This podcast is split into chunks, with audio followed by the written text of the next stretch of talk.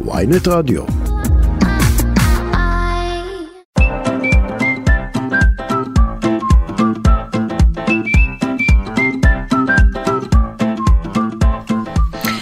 שלום, שלום, אנחנו שוב uh, בתוכנית uh, חדשה של מדע אין, uh, שעורך אותנו אבי בליקי, הטכנאית שלנו מור אופפר, והיום אנחנו עם דוקטור ליאת בן דוד, מנכ"לית מכון דוידסון, הזרוע החינוכית של מכון ויצמן, בעלת תואר דוקטור לביולוגיה ממכון ויצמן, ועוסקת כבר למעלה מ-30 שנה בחינוך מדעי. שלום לך, ליאת. שלום, ריקי.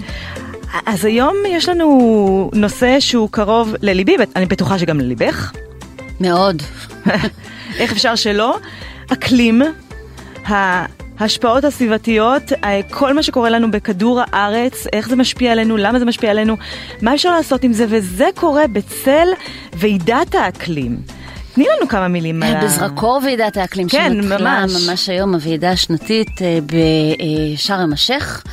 בכל שנה, בכל שנה זה מתקיים במקום אחר כבר הרבה מאוד שנים. שנה הבאה זה יהיה באמירויות, כל פעם זה ביבשת אחרת.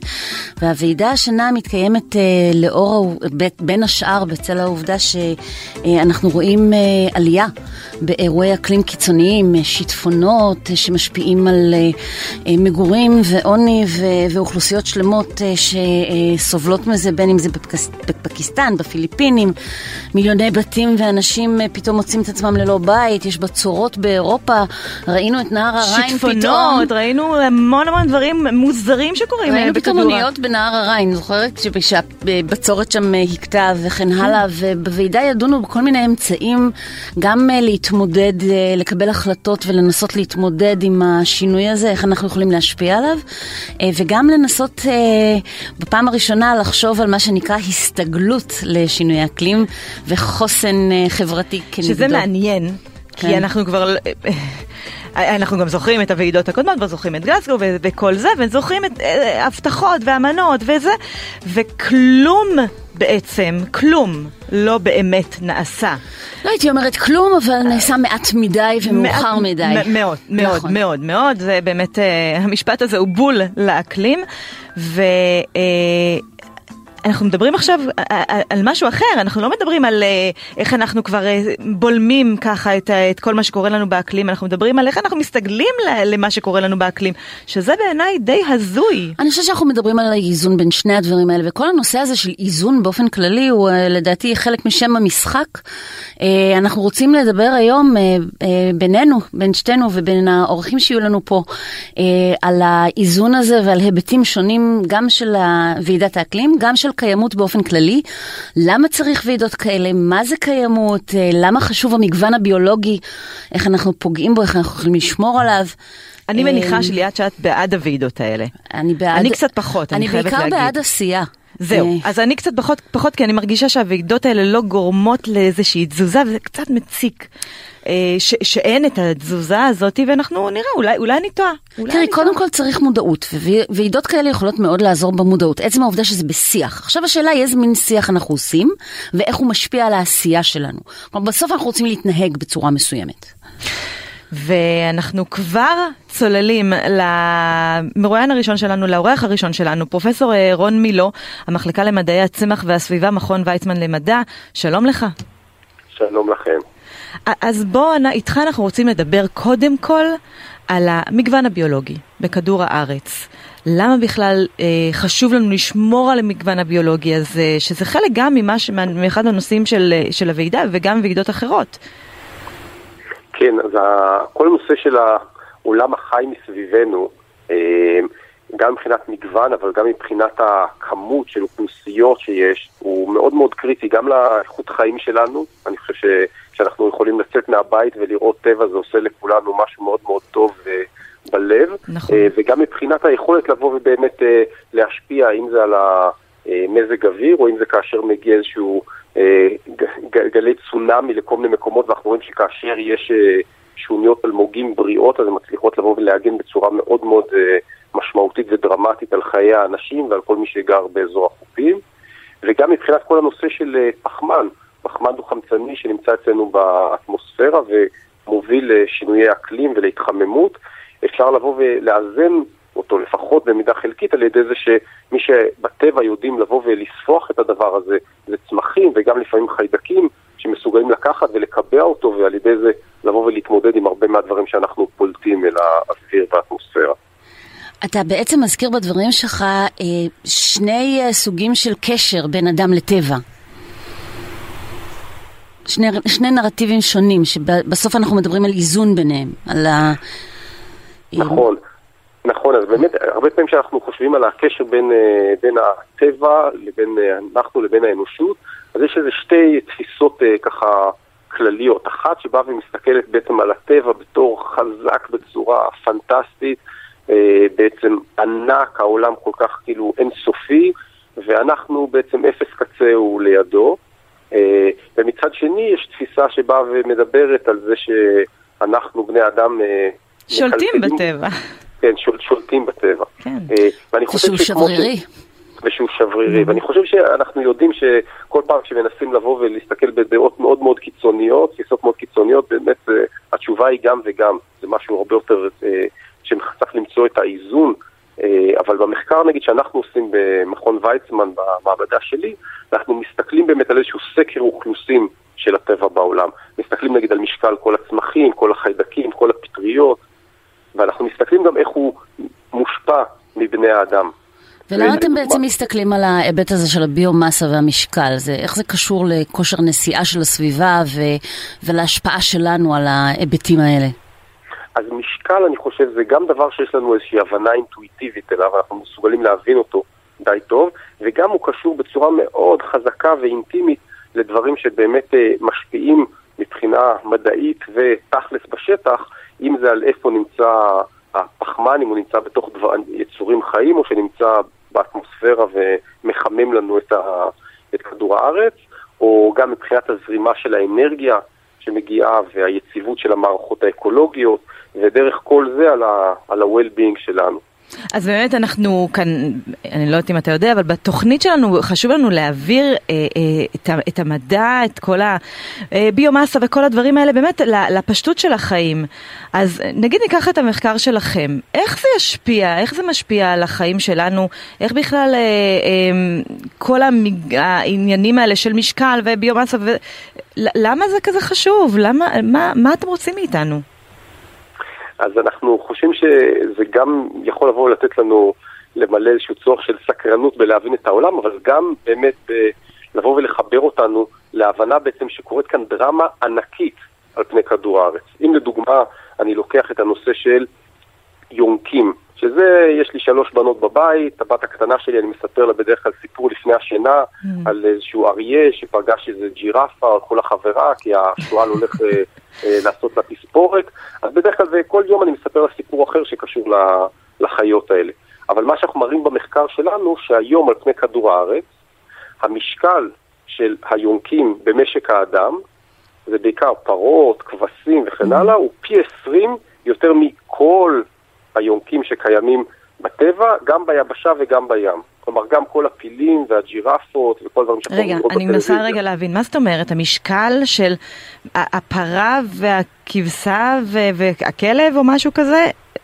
איך, איך זה יותר מכל אה, משקל אחר? כן. לא, במה? כן, זה באמת, זה, זה באמת מאוד מפתיע, זה באמת בדיוק לשאלה שלך. אם אתה לוקח את כל הפרות, יש לנו מיליארד ומשהו פרות היום בעולם, ולוקח את כל הכבשים, ואת כל האלה, ואתה שם אותם נגיד על צד, על צד אחד של המשקל, ובצד השני אתה שם את כל הפילים והג'ירפות והלוויתנים והדולפינים והזברות וכל זה, יש פי 20 יותר משקל של האלה שלנו, של הפרות שאנחנו מגדלים. ו...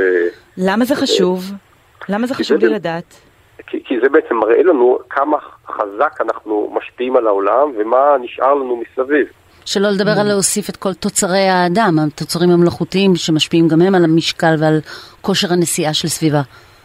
נכון, אז זה, זה במחקר אחר, אנחנו באנו והראינו שאם אתה מסתכל על המשקל של כל הדברים החיים על פני כדור הארץ, ואתה משווה אותו למשקל של כל הדברים שאנחנו יוצרים ויצרנו, אם זה טלפונים סלולריים, מכוניות, כבישים, אז אנחנו נמצאים ב-2020, הגענו לנקודה שבה על פני כדור הארץ יש יותר משקל של דברים שאנחנו, יצירי אדם, מאשר כל הדברים החיים על פני כדור הארץ. תן לי במשפט, אז הבנו את העניין הזה של המשקל וכמה אנחנו משפיעים.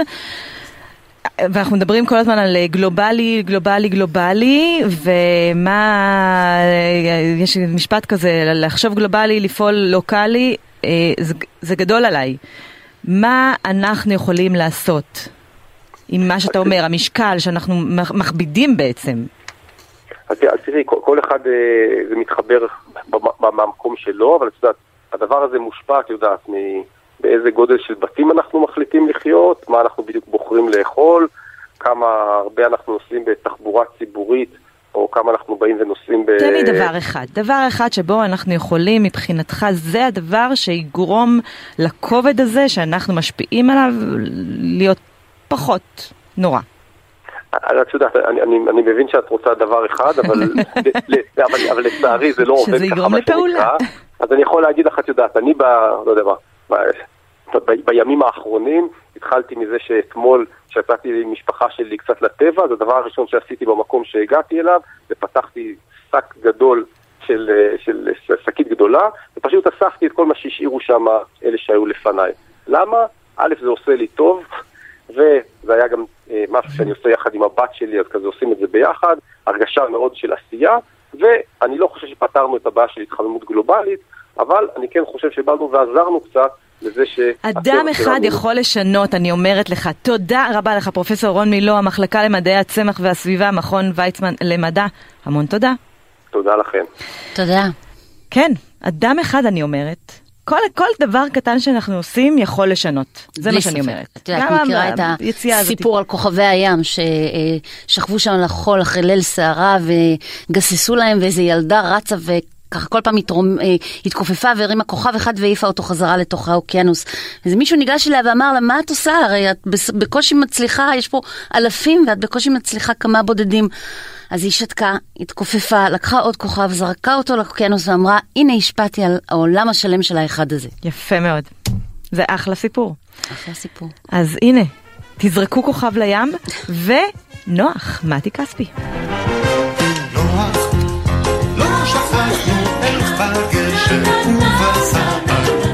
אז הנה, נוח לדוגמה, הוא עשה דבר, לקח אחד אחד, הוא, זה דברים קטנים שהוא עשה בתכלס, כן? והוא, לא יודעת, אולי זה סיפור האקלים. תקשיבי, הציל את כל העולם, את כל העולם החי, חוץ מהדגים, אגב, בסיפור הזה אף אחד לא מתייחס לדגים. כי זה ים, היה שם מבול.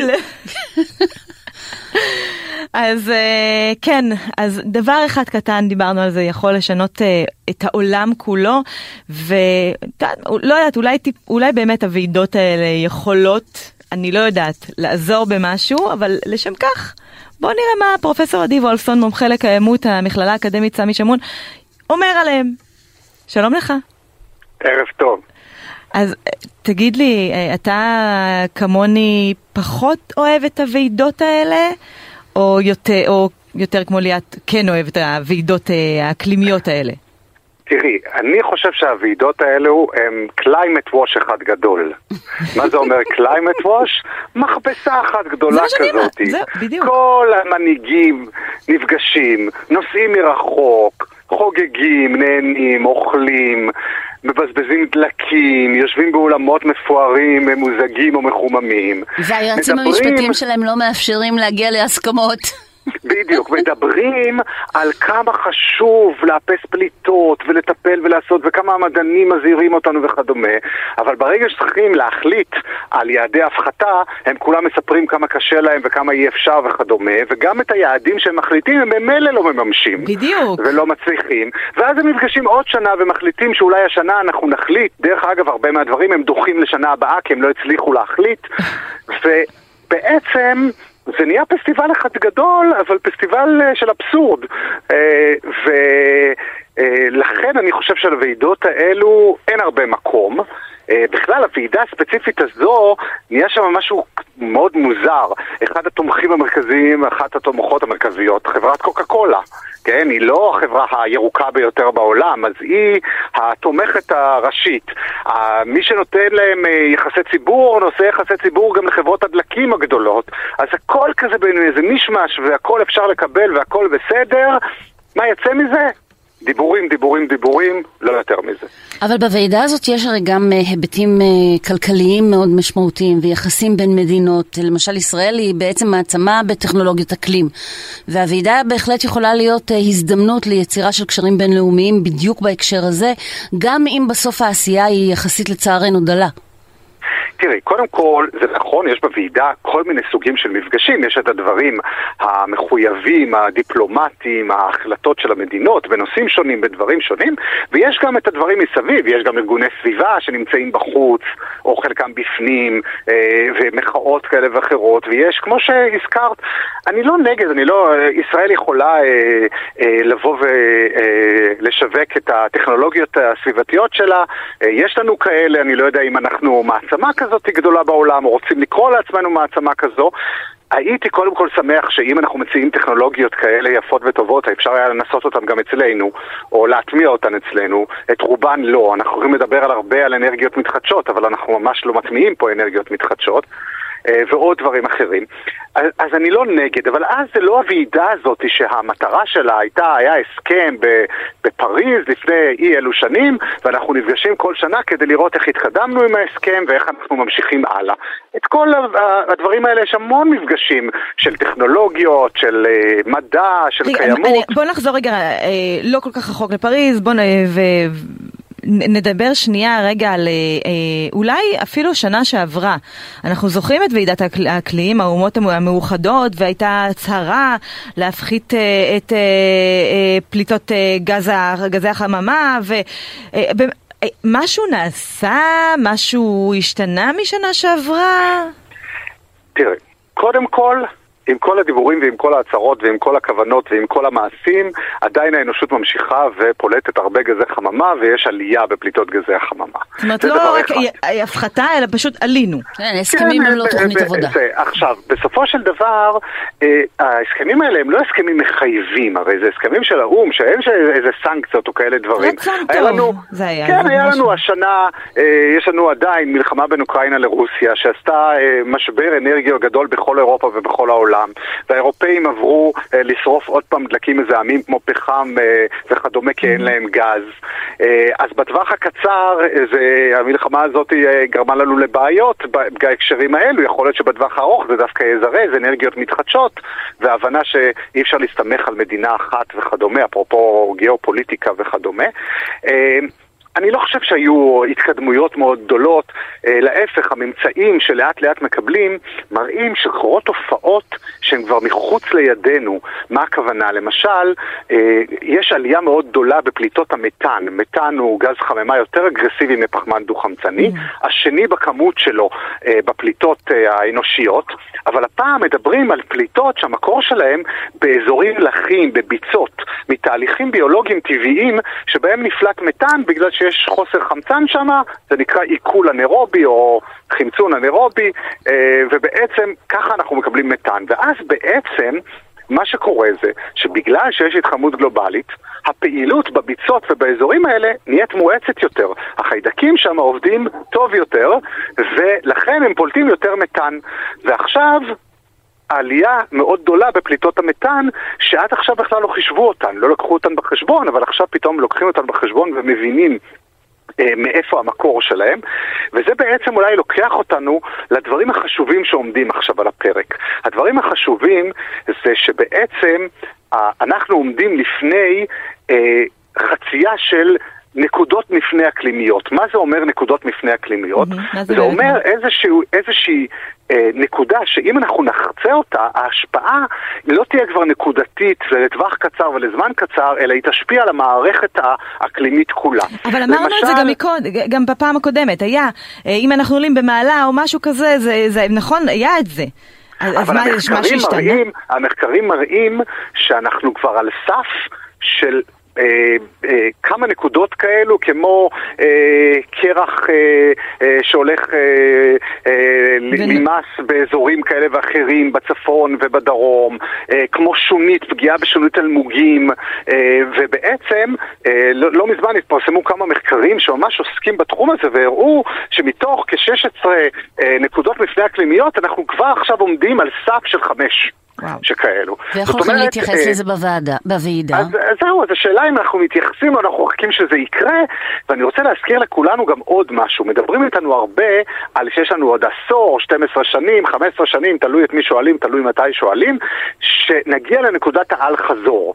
מה זה אומר נקודת האל-חזור? זה אומר שהשינוי של האקלים כבר לא יהיה בידיים שלנו. כלומר, זה לא רק הפליטות שלנו, אלא כבר הטבע יעשה תהליכים שיקרו באופן טבעי ויאיצו לבד את משבר האקלים.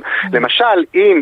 אה, השלג והקרח באזורים שמכוסים עכשיו אה, הוא אה, יומס, מה שיקרה זה, זה שהחזר האור, הקרינה מוחזרת על ידי השלג בצורה כמעט מלאה בגלל הצבע שלו, לעומת זה אם תהיה שם האדמה אז הרבה יותר אנרגיה תספג באדמה וזה יעלה את ההתחממות. בנוסף לזה, מתחת לאזורי השלג האלו יש הרבה הרבה מתאן ופחמן דו-חמצני שכלואים שם.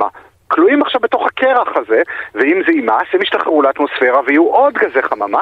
אלה תהליכים שכבר מניעים את עצמם, ואם אנחנו עוברים כמה נקודות מפנה אקלימיות, אנחנו הולכים להגיע לאותו מצב של אל-חזור. זה מה שעומד בפנינו, אלה הדברים הגדולים. כולם יודעים את זה, כל המנהיגים יודעים את זה, המדענים חוזרים ומתריעים, ואנחנו ראינו גם שהמציאות מקדימה כל דמיון. אני מזכיר לכם שבקיץ האחרון אה, היו, היו טמפרטורות בלונדון, באנגליה, שלפי התחזיות היו צריכות להיות בעוד 20 שנה מהיום. כן, אנחנו זוכרים את זה. זה היה באמת אה, אה, אירוע טראומטי. פרופסור עדי וולפסון, חבל שאנחנו לא יכולים לדבר איתך אפילו עוד יותר. אה, מומחה לקיימות, המכללה האקדמית סמי שמון, תודה רבה לך על השיחה הזאת. תודה, תודה. אני רק אגיד ששר התחבורה המצרי הצהיר שמשרדו הפך את אה, אה, ל- לעיר המצרית הראשונה לתחבורה עירונית חכמה, ירוקה ובת קיימא לחלוטין תוך חמישה חודשים, חלק מההיערכות לוועידת אה, האו"ם בנושא שינוי האקלים. אני לא בטוחה כמה זה יחזיק מעמד. זאת אומרת, זה, זה נחמד, זה, זה נחמד אולי לתקופה, אני, אני פשוט לא בטוחה שזה גם יישאר אפילו. גם זה עניין של קיימות. לאור, לאורך זמן, איך אנחנו לוקחים את כל ההחלטות האלה, מיישמים אותן? דיברנו על זה שמה שחשוב, הרי הסכמים זה לא תוכנית עבודה, כמו שאמרנו. ועידה זה לא... זה לא אם, לא אם לא יוצא ממנה עשייה, יוצאת ממנה עשייה, אז כמו שאמר עדי, אה, מתכנסים, אוכלים והולכים. בדיוק. זה לא זה. אז אה, כן, זה תלוי בעשייה. חבל, חבל שכך אנחנו נעשה הפסקה קצרה ונחזור עם עוד הר- הרבה מאוד דברים בנוגע לוועידה שאפילו לא ידעתי אותם. עכשיו, בוויינט רדיו, מדע אין עם ריקי כרמי ודוקטור ליאת בן דוד.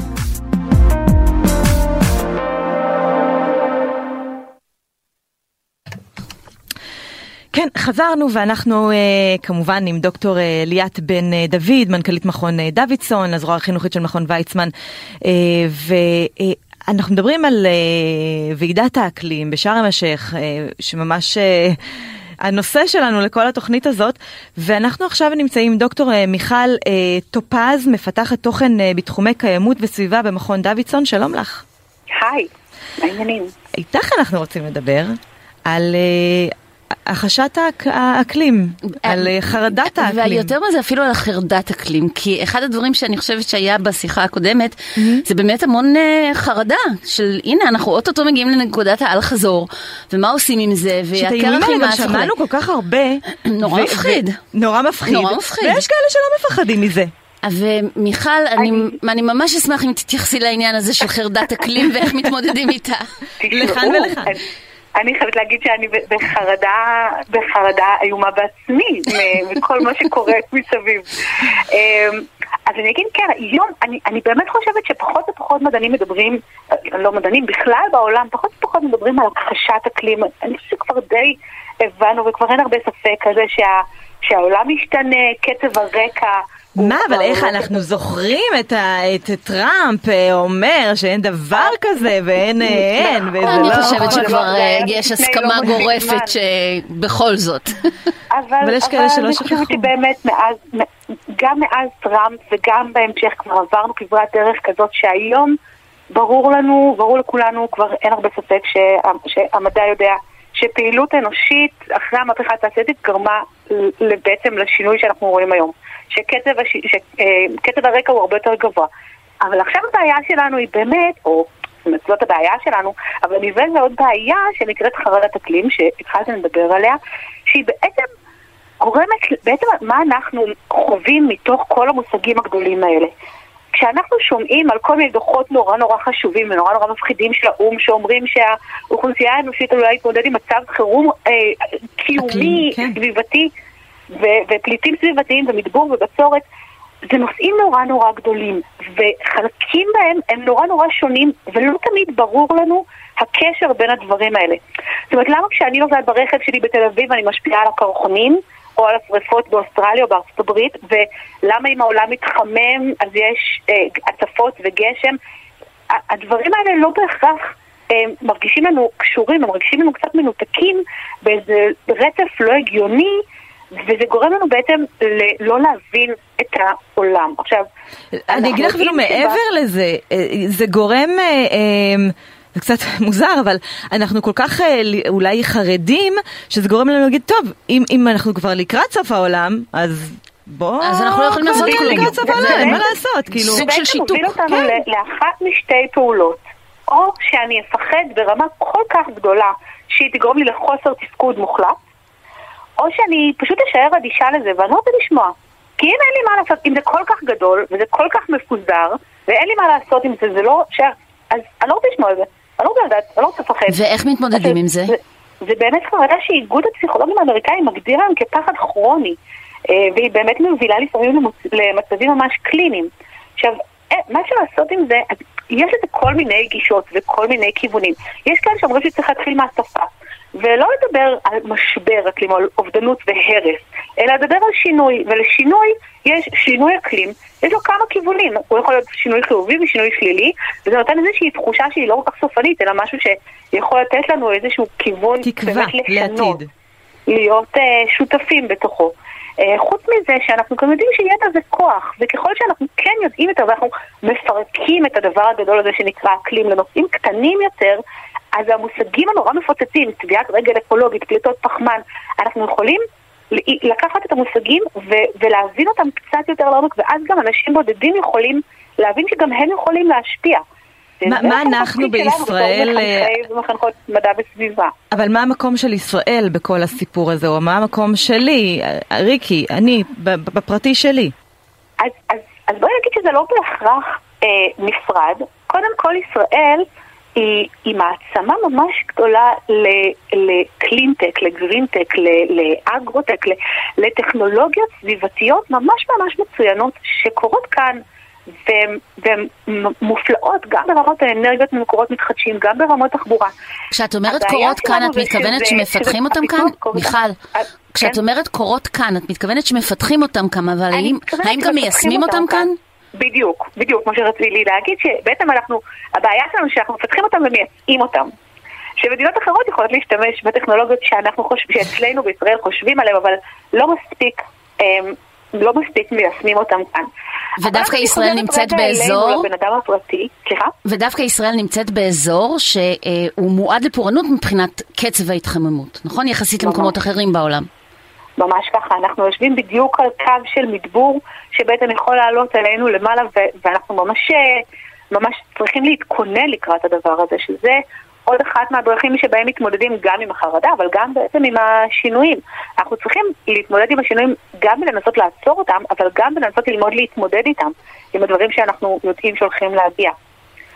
אמ, ואחד הדברים המעניינים שבעצם, אם אנחנו חושבים על מה אנחנו יכולים לעשות כאן בישראל, אז בעצם ברמה האישית שלנו, זה מדהים שיש לנו המון מה לעשות. כל אחד יכול לעשות משהו. אני יכולה לחשוב מה אני כבר יכולה לעשות אם אני אעשה שינוי קטן וכן או לא יש שתי מקוסות חד פעמיות, אז ברור שזה לא מה שיגרום לאיזה שינוי גדול. אבל אם כולם יעשו את זה, ואני התחלתי את השינוי הזה, איזה סיפוק אדיר יהיה לי, שאני התחלתי את השינוי ואנשים ממשיכים איתי. כמו הכוכב ים שדיברנו עליו, ילדה עם הכוכב ים. ממש. ממש ילדה עם הכוכב ים, זה ממש סיפור מושלם. אבל חוץ מזה, לכל אחד מאיתנו יש את הזכות לחיות כאן עכשיו בתקופה הזאתי. שבה יש לנו המון המון אפשרויות בחירה. אז רגע, אז דיברת, על, דיברת על זכות ו- וחופש בחירה, וככה נכון, ליאת, מושכלת. ליאת הציפורן, הציפור, ה- ליאת הציפור הקטנה שבאוזן שלי לחשה לי או- עוד קודם, שיש איזשהו אה, נושא מאוד מעניין בוועידה שקשור, אה, אני לא יודעת איך הוא קשור לאקלים בכלל- זה, זה מאוד הפתיע אותי, סיקור של הנשים. ו- שוויון מגדרי. שוויון מגדרי, ו- נכון. ואיך זה בכלל קשור לאקלים. אז, אז הנה, אז, ב- אז בואו נגיד רגע משהו מקדים לזה. אקלים זה בעצם מקרה אחד בתוך תחומי הקיימות וההסתכלות הרחבה יותר. ולכן גם בוועידה, הוועידה הזאת נורא ארוכה, היא כמעט שבועיים. ויש כל יום נושא מסוים שמוביל, יש נושא, יום בנושא אנרגיה, יום בנושא מגוון ביולוגי, יום בנושא כלכלה. אז, אז ויש זה אני מבינה, כלכלה. ו- ודברים כאלה אני מבינה, אבל כן. אה, ב- ב- אז, אז מסתבר, יש הרבה מחקרים שמראים שנשים ונערות נפגעות יותר קשה ממשבר האקלים, בעיקר בחברות פטריארכליות אגב. הן יותר סובלות מעוני בעקבות שינויי האקלים, הן יותר סובלות מרעב, מהיעדר מים. יש התפרצויות אלימות ב- בעקבות, אה, בעקבות משבר האקלים. נשים יותר פגיעות להשפעות בריאותיות, ויש עודף תמותה של נשים בגלי חום, ויש להן פחות נגישות ל, אה, לרפואה טובה במקומות מסוימים בעולם. זה דבר מדהים בעיניי שאנחנו ב-2022 מדברים על זה, אבל אנחנו צריכים לזכור שאיפה שאנחנו נמצאים כאן בישראל זה לא בדיוק הדוגמה לכל העולם. והדברים האלה הם דברים שחייבים לדבר עליהם. כשאנחנו מדברים על קיימות, אנחנו מדברים בעצם על השילוב בין כלכלה, חברה וסביבה. זאת אומרת, מה שקורה נגיד באיראן. עכשיו, עם אה, מחאות החיג'אב וכל זה, זה גם קשור לאקלים? אני לא יודעת אם הייתי מקשרת את זה לאקלים בהכרח, אבל בהחלט הייתי מקשרת את זה לקיימות. כי אם אנחנו מדברים על קיימות כמשהו שיכול להתקיים לאורך זמן, אז ברור לנו שיש כאן קבוצה של אנשים שרוצה לייצר איזשהו שינוי. ו... ולכן מה שקורה עכשיו לא יכול להתקיים לאורך זמן, הם רוצים איזשהו שינוי. ואם אנחנו מסתכלים על קיימות בהקשרים של, של תרבות ושל חברה, אז החברה צריכה להיות נינוחה, להיות uh, במקום שבו אנשים יכולים לספק את הצרכים שלהם, בין אם זה צרכים ואז בכלל הם יכולים כלכליים, להתחיל לחשוב על מה אני יכול לעשות אה, בפרטי שלי, או בכללי אפילו, בנוגע נכון. לאקלים. תודה רבה לך, אה, באמת אה, דוקטור מיכל טופז, מפתחת תוכן בתחומי קיימות וסביבה במכון דוידסון, זה היה מאוד מעניין. תודה עשית רבה. לנו תודה. סדר. בואי נתייחס רגע למושג קיימות שמיכל הזכירה. זהו, אני? רציתי באמת לשאול אותך, כי אנחנו מדברים על זה המון. נכון. אז קודם כל קיימות מבחינת ההגדרה בגדול, זה היכולת שלנו לחיות בכדור הארץ ולספק את הצרכים שלנו בהווה, בלי לפגוע ביכולת של הדורות בעתיד לעשות את אותו דבר, לחיות פה טוב ולספק את הצרכים שלהם. שבכלל יהיו דורות העתיד. שיהיו, ש, שהם יהיו ושהם יהיו, יחיו טוב, אנחנו כולנו רוצים לחיות בעולם משגשג, נאור, נעים. אה, אני חושבת שזה מתקשר מאוד יפה למה שמיכל סיפרה לנו באמת על ההיבט המגדרי. אז אה, כשאנחנו מדברים על קיימות, אה, כל הסיפור של משבר האקלים וכולי, הוא מתחבר לזה. עצם העובדה שהמשבר הזה פוגע בכל כך הרבה משאבים ומחצבים, ואנחנו, הדברים, בסופו של דבר בטבע אין חלוקה כמו שאנחנו עושים, אנחנו עושים כבני אדם חלוקה לדיסציפלינות ולמגירות כדי ש... לעשות לעצמנו סדר, שיהיה לנו נוח. אבל העולם שסביבנו הוא בעצם, אה, הכל קשור בכל, ויש יחסי גומלין בין כל דבר לכל דבר. לכן ההשפעות הן הדדיות. אני, אני אתן לך דוגמה, בואי נדבר קצת על לוויתנים. אני אוהבת אותך, אני ממש אוהבת לדבר על לוויתנים. גם אני, אני אוהבת לי, אה, לא רק לדבר פשוט- עליהם, אני אוהבת לראות אותם, גם חיה אצילית. כל פעם שאנחנו רואים לוויתן, חושבים, וואו, בדרך כלל אנחנו מסתכלים, אנחנו אומרים, זה דבר ענק, אבל לוויתנים- הם יונקים, הם כמונו. הם אה, מרגישים, הם אה, מתקשרים, הם אה, ממליטים ומניקים. חכמה, חיה מאוד, מאוד מאוד חכמה. חכמה. עכשיו, אה, אה, היה לי הכבוד אה, לבקר בכל מיני מקומות בעולם, בין השאר במפרץ שנקרא מפרץ גריטפידקן, בבואכה אנטארקטיקה. עכשיו, אה, אני זוכרת שאני נכנסת למפרץ הזה ואני שומעת דממה. כלום. ולפי כל התיעודים מתחילת המאה הקודמת, אה, המפרץ הזה היה פעם עתיר לוויתנים, עד כדי כך שיורדי ים מאותה תקופה, ממש מתחילת המאה ה-20, טענו שלא צריך לצאת בכלל מהמפרץ כדי לראות לוויתנים. אלא מה? הקימו שם תחנה לציד לוויתנים. אה, ברור. עכשיו, האנושות עוסקת, עסקה בציד לוויתנים אלפי שנים. נכון. אבל במאה ה-20 אה, הייתה האצה מאוד מאוד גדולה של ציד הלוויתנים, כי באמת אה, הגאווה האנושית הייתה, אנחנו משתמשים בכל חלקי הלוויתן, בעצמות, בעור, בשומן, בבשר, מגוון ענק של צרכים, צורכי ההווה שלנו. אז. ואני זוכרת שנכנסתי למפרץ ולוויתן אחד לא היה שם, דממה. ואני כן רואה אה, סירה, אונייה גדולה, לשמחתנו התחנה אה, לציד לוויתנים שם כבר לא פועלת הרבה זמן, אבל היא פעלה הרבה בתחילת לא, המאה הקודמת. זה לא חוקי. או, זה לא חוקי, זה רגע, לא... זה לא חוקי חוץ מכמה מדינות שתכף אה, כן. נגיד, כן, לא, שעדיין עושות את זה. אה, בכל אופן, נכנס, נכנסנו למפרץ, וכל אונייה שהייתה שם, יכלה לצוד 14 לוויתנים בעת ובעונה אחת. כל פעם שהיא יצאה לצוד. עכשיו, בשנים הראשונות, לפחות 10-20 שנה, הם לא היו צריכים בכלל לצאת מהמפרץ כדי לצוד את הלוויתנים. היה שם כזה שפע. עכשיו הלוויתנים, הציד הזה הופסק אה, בשנות ה-60, הוא, הוא יצא מהחוק, הוא הוצא מהחוק כבר בשנות ה-40, היו אמנות בינלאומיות, רק נורבגיה, יפן ואיסלנד, אה, אה, אם אני זוכרת נכון, לא חתמו על האמנה הזאת ועדיין צדים. וכשאת נכנסת למפרץ גם היום, עשרות שנים אחרי שזה הופסק, הלוויתנים, כמו שאמרנו, חיה חכמה, לא חוזרים לשם. הזיכרון שלהם עובד, וזה לגמרי על הכתפיים שלנו, כל הסיפור הזה. בהחלט. אה, וזה, לוויתנים זה באמת הסיפור הכי עצוב שיש, ואנחנו מודעים אליו כל כך הרבה שנים. אחד מני רבים לצערנו. בדיוק, בדיוק. אה, עם העצב הזה בואו נעבור, בואו נעשה משהו, הפסקה, הפוגה, יהלומים לנצח, פורטי סחרוב, נעשה הפוגה. ונקשר אותו תכף. כן.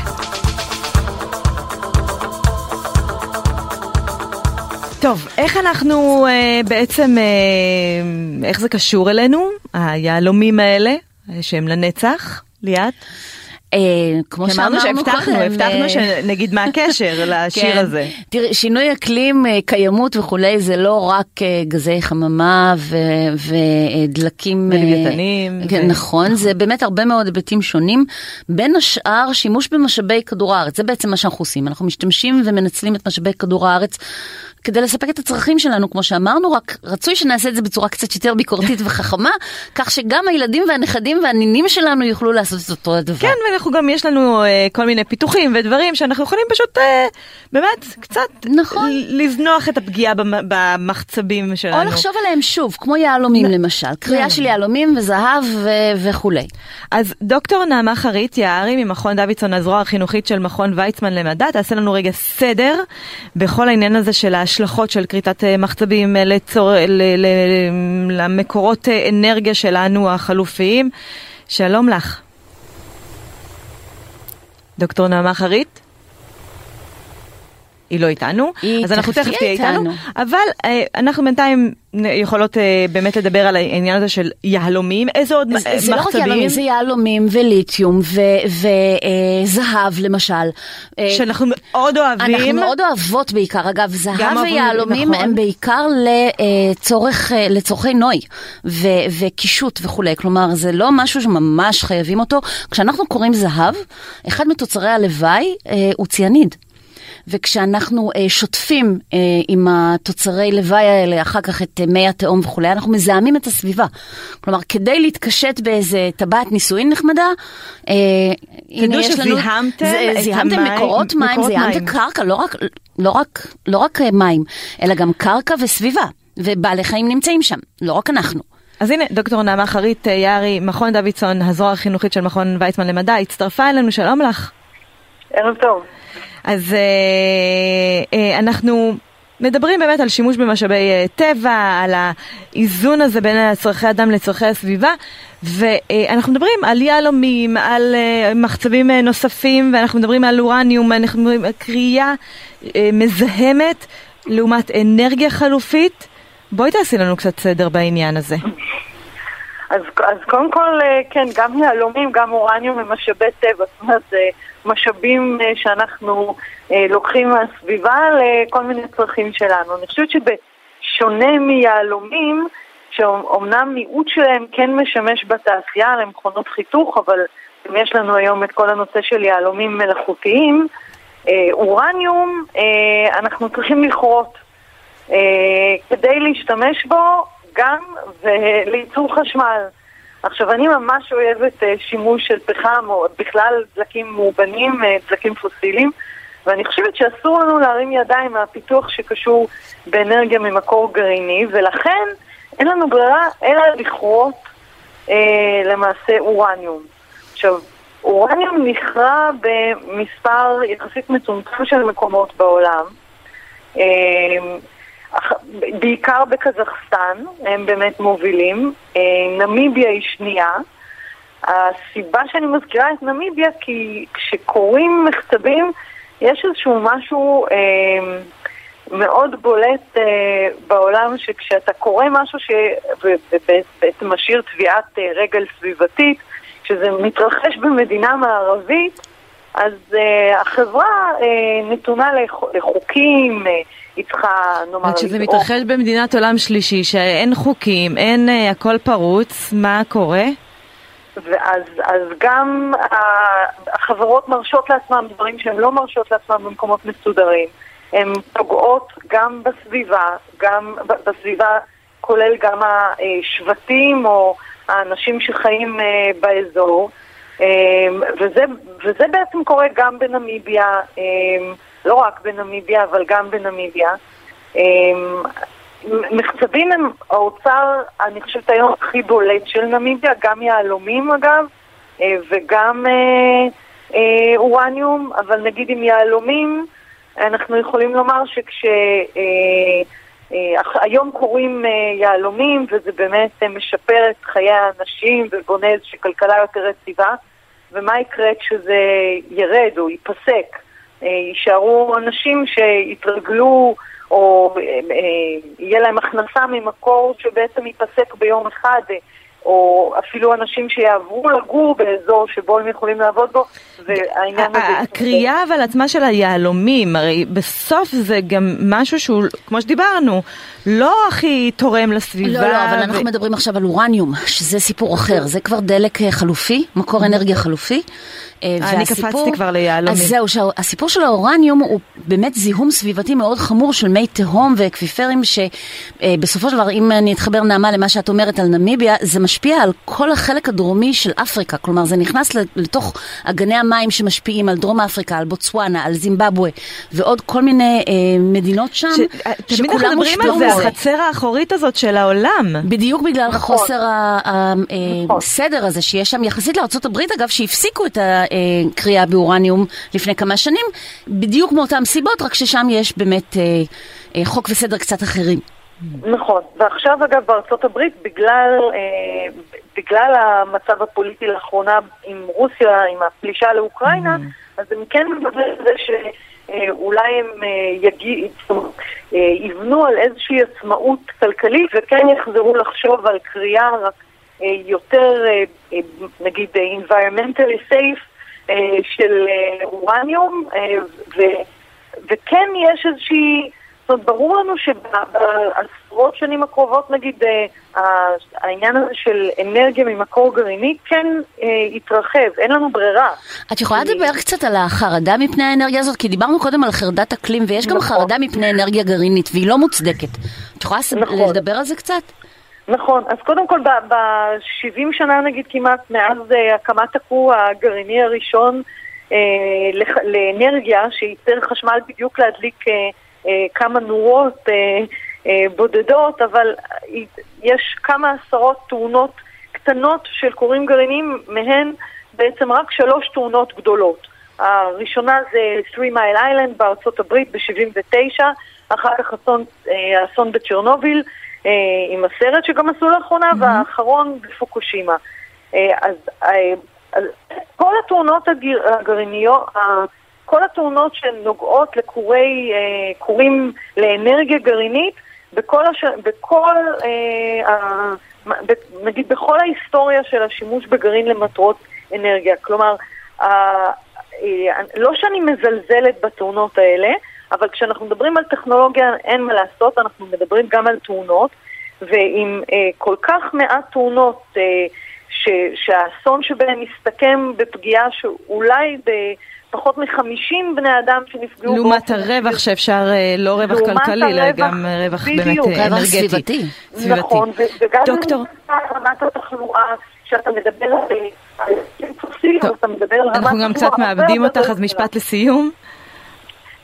המשפט לסיום הוא דווקא שככל שאתה לומד יותר על אנרגיה גרעינית, ככל שאתה פחות בור בנושא, אתה אה, מעריך וחושב עליה יותר, נגיד, אה, לחיוב, ולעומת זאת אה, חושב דברים מאוד שליליים על... אה, על דלקים פוסיליים ככל שאתה לומד יותר. דוקטור... והמסקנה שלי זה שאין ברירה, שאנחנו חיים בעולם טכנולוגי וכולנו כדי לקבל החלטות בהחלט, חשובות. בהחלט, בהחלט, בהחלט.